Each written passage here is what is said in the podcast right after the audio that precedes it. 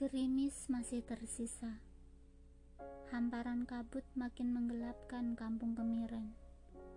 Mantu Mirin menjejakkan kakinya yang tanpa alas kaki pada tiap kubangan tanah becek. Tubuh rapuh parubaya itu tampak goyah mengikuti angin yang terus berdesir. Di mana-mana, cahaya kunang-kunang menari elok di antara daun beluntas yang basah. Kerik jangkrik terus berirama dengan kecipak air di dalam lubang-lubang tanah dan bebatuan.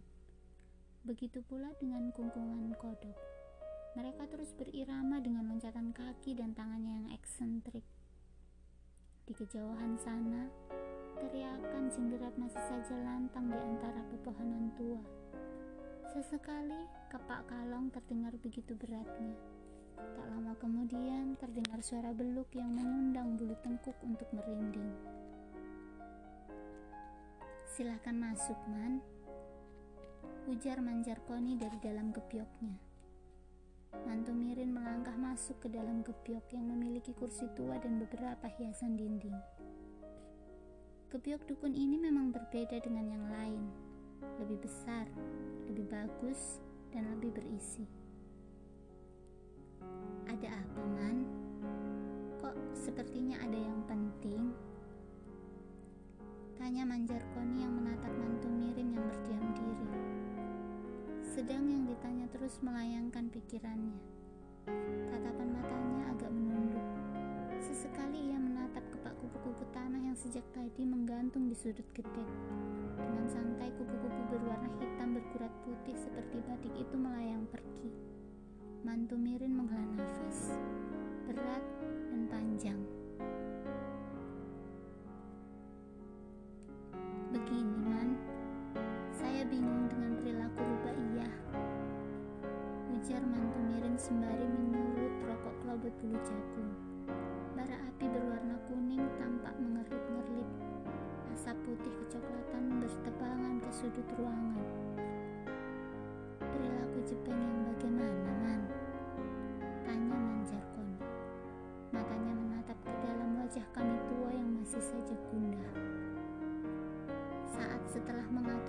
nafasnya yang sempat tak beraturan, Mantu Mirin menceritakan penglihatan dan pendengarannya tadi sore.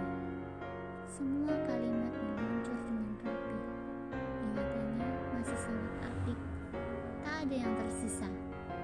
Ia mengawalinya ketika tanpa sengaja mendapati Rubaiyah menari sendiri bagaikan orang kesurupan. Tentang telinganya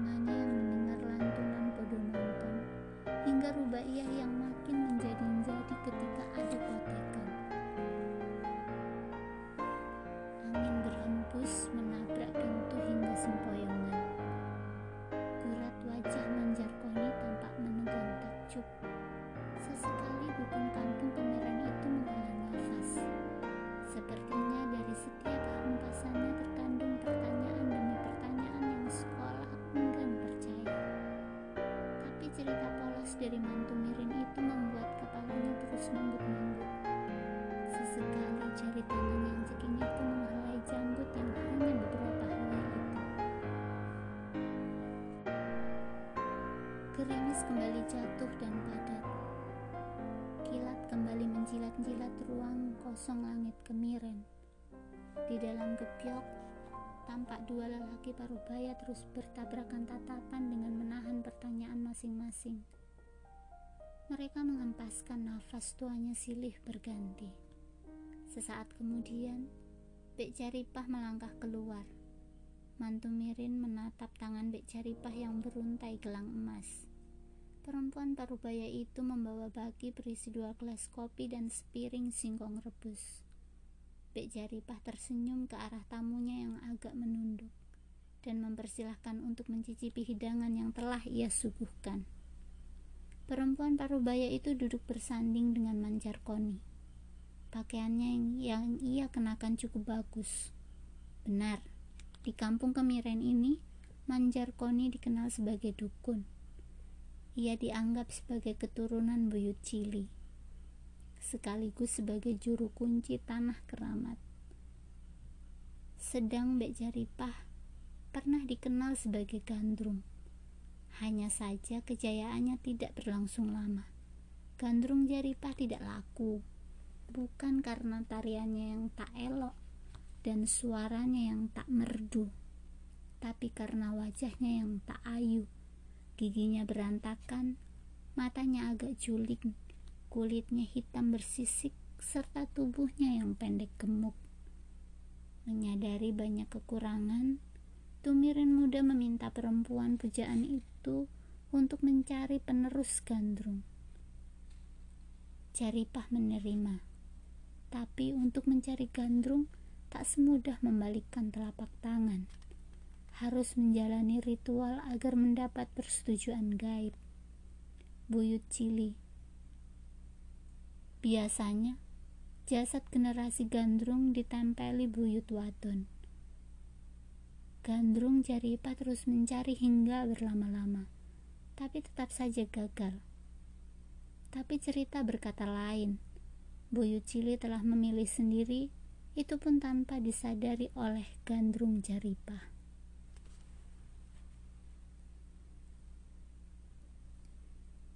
Saat itu kemiran menjadi geger. Ada perawan 16 tahun kesurupan selama tujuh hari Sepanjang kesurupan itu suaranya berubah-ubah. Kadang terdengar berat seperti lelaki tua, kadang bersuara ringkih seperti perempuan tua. Ritual terus dilangsungkan untuk mengobati perawan itu. Tapi tetap saja masih belum menuai hasil.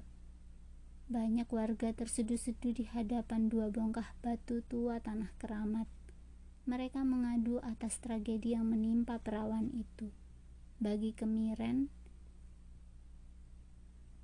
dua bongkah batu tak berbentuk itu adalah punden buyut lanang dan buyut wadon.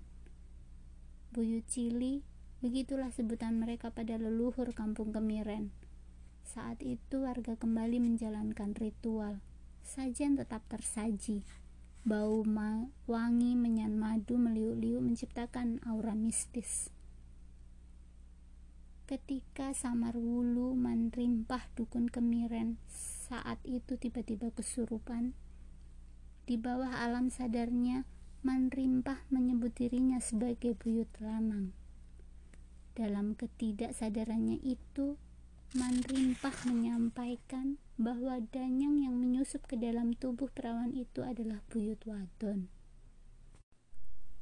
Kata buyut, ia adalah perempuan terpilih Sejak kejadian itu, Gandrung kembali menggema di Kemiren.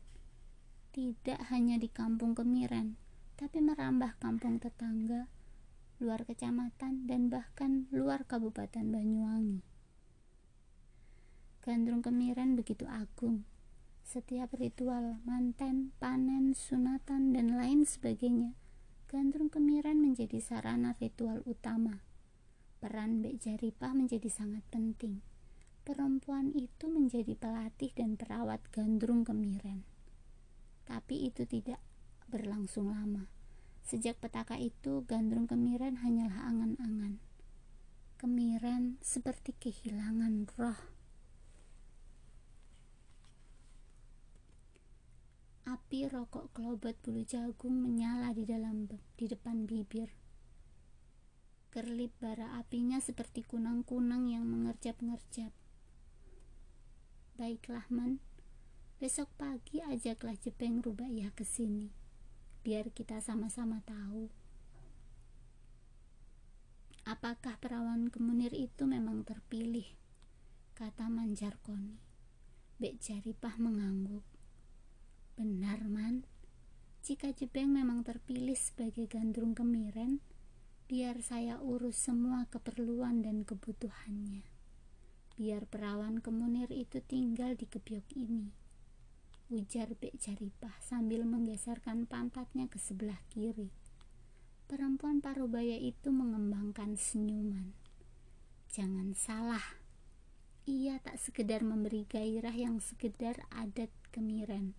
Lebih dari itu, mata Bek Jaripah berbinar karena merindukan gemerincing receh.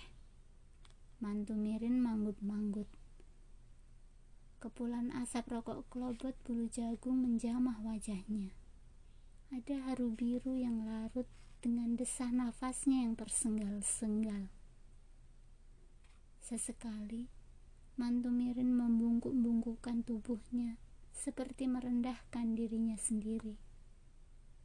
Suara keras tokek terdengar tujuh kali, kemudian lenyap tanpa bekas. Trilogi Gandrung Kemiren Penulis Hari Prianto